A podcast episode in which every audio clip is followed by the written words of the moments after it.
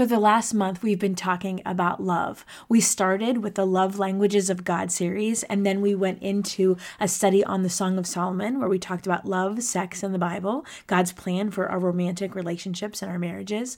And so today, I want to stop and just pause for a minute and talk a little bit more about this love of God that we've been talking about for the last month. If you've not listened to those previous series, I would encourage you to stop and go back and listen to them because they are going to build into what we're talking about today. I pray today's episode helps you recognize how incredibly much you are loved.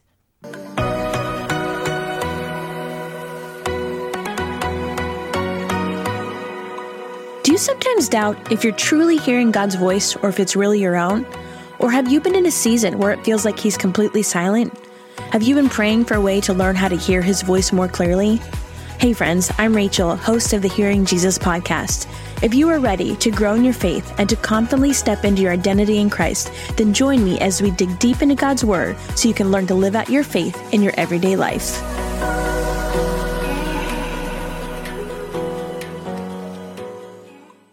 The Hearing Jesus podcast is so excited to partner with Compassion International. We believe in Compassion's mission to release children from poverty in Jesus' name. Sponsors, when they sponsor a child, have the opportunity to see firsthand the impact that you're making through letters and updates that you receive from your sponsored child. It's not just changing the lives of children, it's changing entire families, whole communities, always through the local church and always in Jesus' name. When you choose to sponsor a child, you ensure access to quality education, medical checkups, healthy food, clean water, and most importantly, the love of Jesus, delivered through a church in their community because of a generous, caring sponsor like you. And you can speak life, love, and hope to your sponsored child through personal letters that you'll exchange. I hope you'll join me in sponsoring a child through compassion today. All you have to do is pull out your phone and text Hearing Jesus to 83393. You'll get a text back with a picture of a child who is waiting for a sponsor and a link to sponsor that child. You can also go to compassion.com forward slash hearing Jesus to choose a boy or girl to sponsor. When you sponsor, we'll also send you a copy of She Hears Learning to Listen to Jesus, my book, as a token of our thanks for investing in the life of a child. Thank you for joining me and sponsoring a child through compassion today.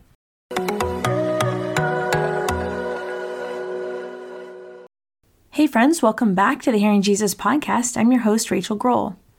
Today, we are talking about the love of God in the context of fury. And that may feel like an odd word to select when we're talking about God's love. And I used to think the same thing. However, one of my favorite authors is Brennan Manning. He is, well, he was a Franciscan priest who wrote a lot about the love of God. He's passed away now, but his work is so amazing and it's been life changing for me in a lot of ways. I've read his work for probably the last 20 years, and his perspective on the love of God spoke to me as someone that was broken and hurting and didn't look the way that everybody else looked. I, I came from a family that looked different from everybody else's family. My own family was hurting in a way that looked different from the people in the church around me. And so Brennan's work spoke to this place of brokenness that I was afraid to even admit out loud that God might not love me as much as he loved other people. And in his book, The Furious Longing of God, Brendan talks about love in the context of fury. And one of the things I found so interesting is he talked about how the word fury is a noun. And of course, we tend to think of that. Our first reaction is within the terms of anger. However, if you look at the actual definition of the word fury, it's basically talking about the intense energy that happens at the beginning of a storm. So when a storm is gathering, that electrical charge that you can feel in the air, that is actually called a fury. And so, if we think about that in terms of love of God, if we think of the furious love of God, what he's talking about is the vitality and the energy and the strength of what it means that the God of the universe, through Jesus, is seeking this union with us, this relationship with us. It is furious. And I love that because it gives us this entirely new perspective on what it means to be loved by God. The union of God with us as believers is something that is sometimes hard to even imagine. Why would the God of the universe want to have not just a relationship with us, but a union with us? It's something that the biblical writers sometimes struggle to understand themselves.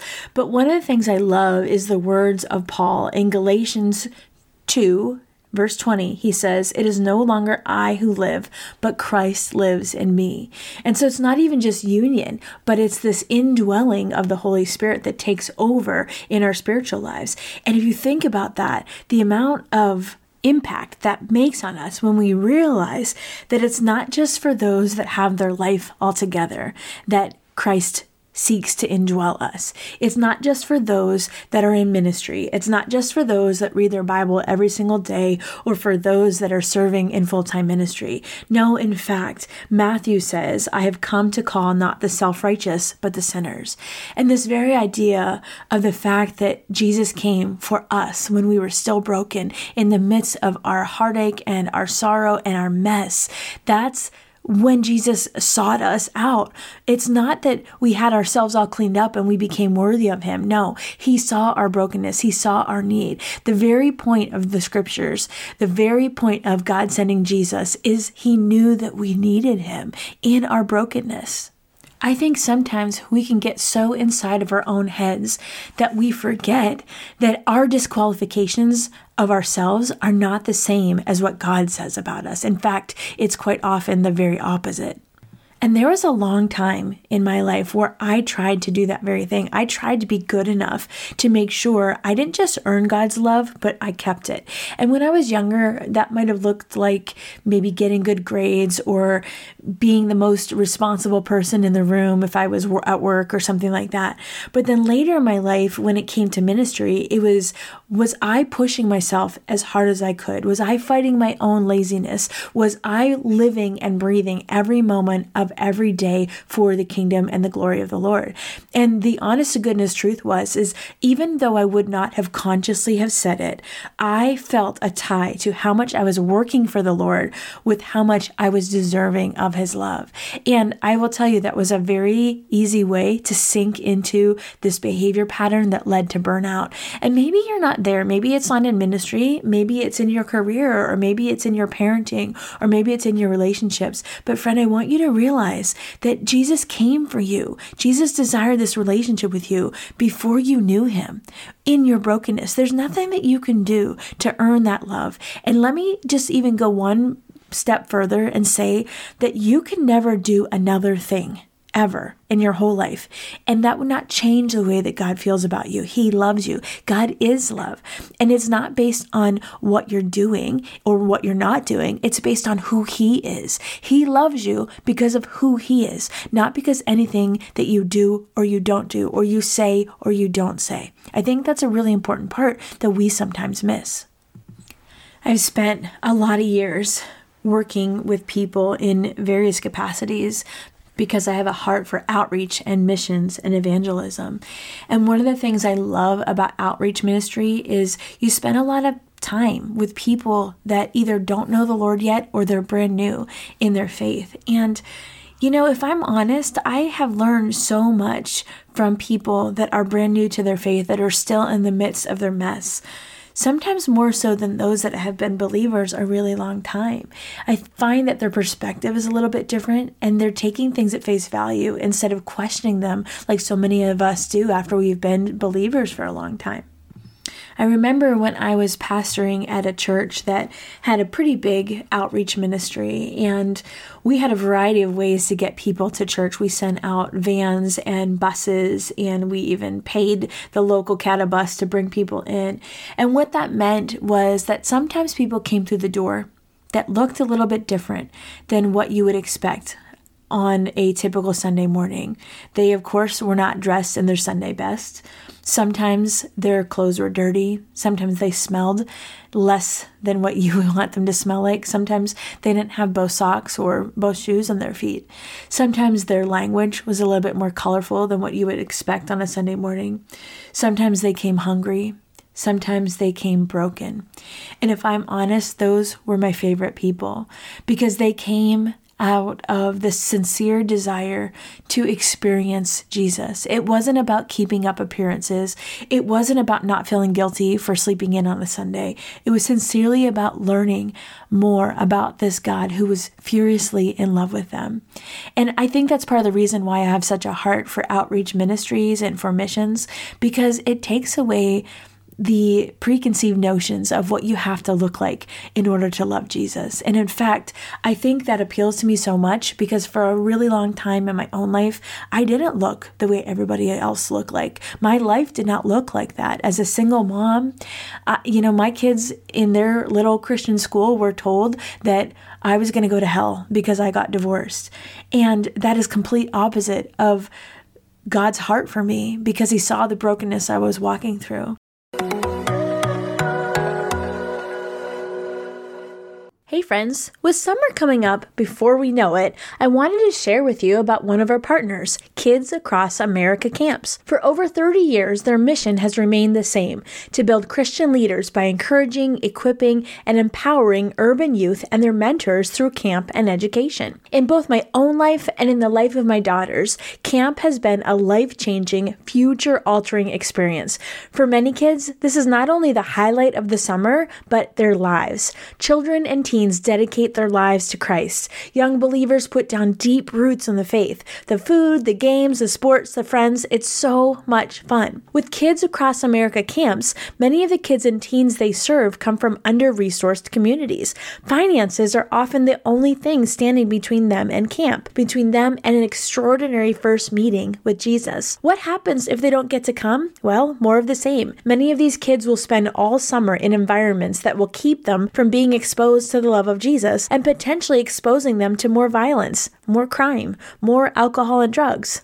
But if you send them to camp everything can change. You can give towards camper scholarships that can truly make an eternal impact in the life of one of these students. Every gift counts. Even small gifts can be paired together to help sponsor a child to go to camp. But please don't wait. Only a few weeks remain before camp starts, and we want every deserving child and teen to be able to attend. Go online to give KAA Camps, that's camps with a K, dot org forward slash hearing Jesus. That's K A A K A M ps.org forward slash hearing Jesus. there were times where I didn't have enough money to go to the women's ministry event. And it didn't really seem to matter because if I couldn't go, well, then maybe there was next year. There was times where my kids didn't have the nicest shoes because it was basically coming down to do I buy them new shoes or do buy do I buy groceries that week. There was a lot of times where the brokenness I was in, the church was not there for me. It was Jesus that was there for me. And I think over those times in my life and I think about the way that God showed up for me in a way that nobody else did that felt a lot like that energy before the storm. It's not that the storm wasn't there or it wasn't coming or the threat of it wasn't always there, but yet he was there. His presence was palpable. You could feel his presence there. I mean, to this day, I look back on some of those more difficult seasons of my life and I'm so thankful for them because it taught me about who he is and who he longs to be in the midst of our brokenness. There's a passage from Ephesians that I want to share. It's Ephesians chapter 3, and it's verses 17 through 19. It says that you, being rooted and grounded in love, may be able to comprehend with all the saints what is the breadth and the length and the height and the depth, and to know the love of Christ which surpasses knowledge, that you may be filled up to all the fullness of God. I want to pause there for a minute because I want to make sure you really grasp what the Apostle Paul is saying in this passage.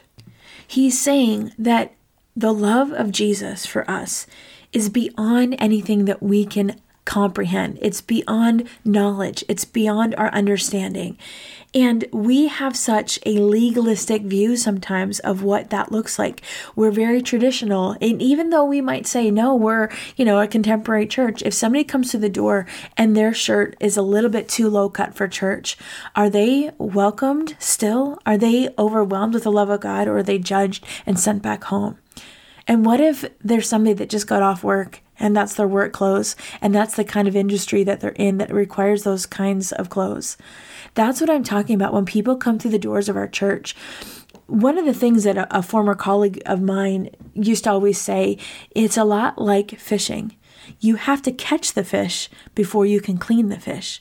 And yet, so often, when people that are so desperate for the love of God in their lives come through our doors or even into our lives, when they look a little bit different, less than what you would want them, the ideal to be, are they experiencing the love of God that draws them in, or are they experiencing rejection at the hands of believers?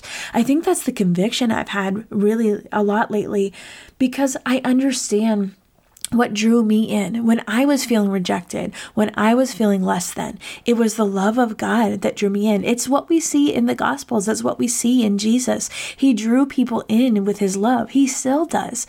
But yet, as believers, are we acting in a way that draws people in in love? Or are we acting in a way that pushes them away from Jesus? Because while they might not look or act or smell or talk the way that people in church should do those things, they're never going to get there if they experience rejection at the hands of believers. But if we let go of some of those preconceived notions of how everybody should act and think and behave within the, the church world, I think we'll see a difference in the kinds of people that come through our doors and then the impact that we can make in our communities. Because that's the promise of God. When we allow people to come as they are, not that they will stay as they are, but to come as they are, that's the point that Jesus can meet them. If you think about your own life, and when I say the words God is love, I want you to think about that in terms of there's never been a time in your life that God did not love you. Let me say that again. There's never, ever been a time in your life, even before you were born, that God did not love you. And there will never be a time in your life that God will not love you. Now, does that mean he's always happy with us? No. There are times as a parent I am not happy with one of my children because of their behavior or their decisions or something that they've done or said, but that doesn't mean I don't love them. Even if I'm not happy with them or I disagree with them, it doesn't mean I don't love them. There will never be a moment of their days that I don't love them. That's how God feels about you. He's not just our father, he's a good father and he is overwhelmed with love for you. So, as we think about that, I want to leave you with something to ponder. Maybe you're someone that is far removed from the season of your life where you felt different than others around you, especially within the church. But for all of us, we tend to have versions of ourselves. There is the you, the version of you that the people around you see, and then there's the rest of you, the person that other people don't see think about who the rest of you part really truly is. And I want you to think about the fact that God loves even those parts, the parts that are hard to love, the parts we don't show anybody else. Those parts are part and parcel of who you are. And there's never been a moment that God did not love you, all of you.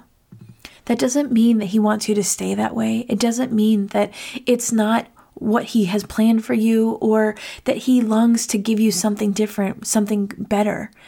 But he loves you just the same.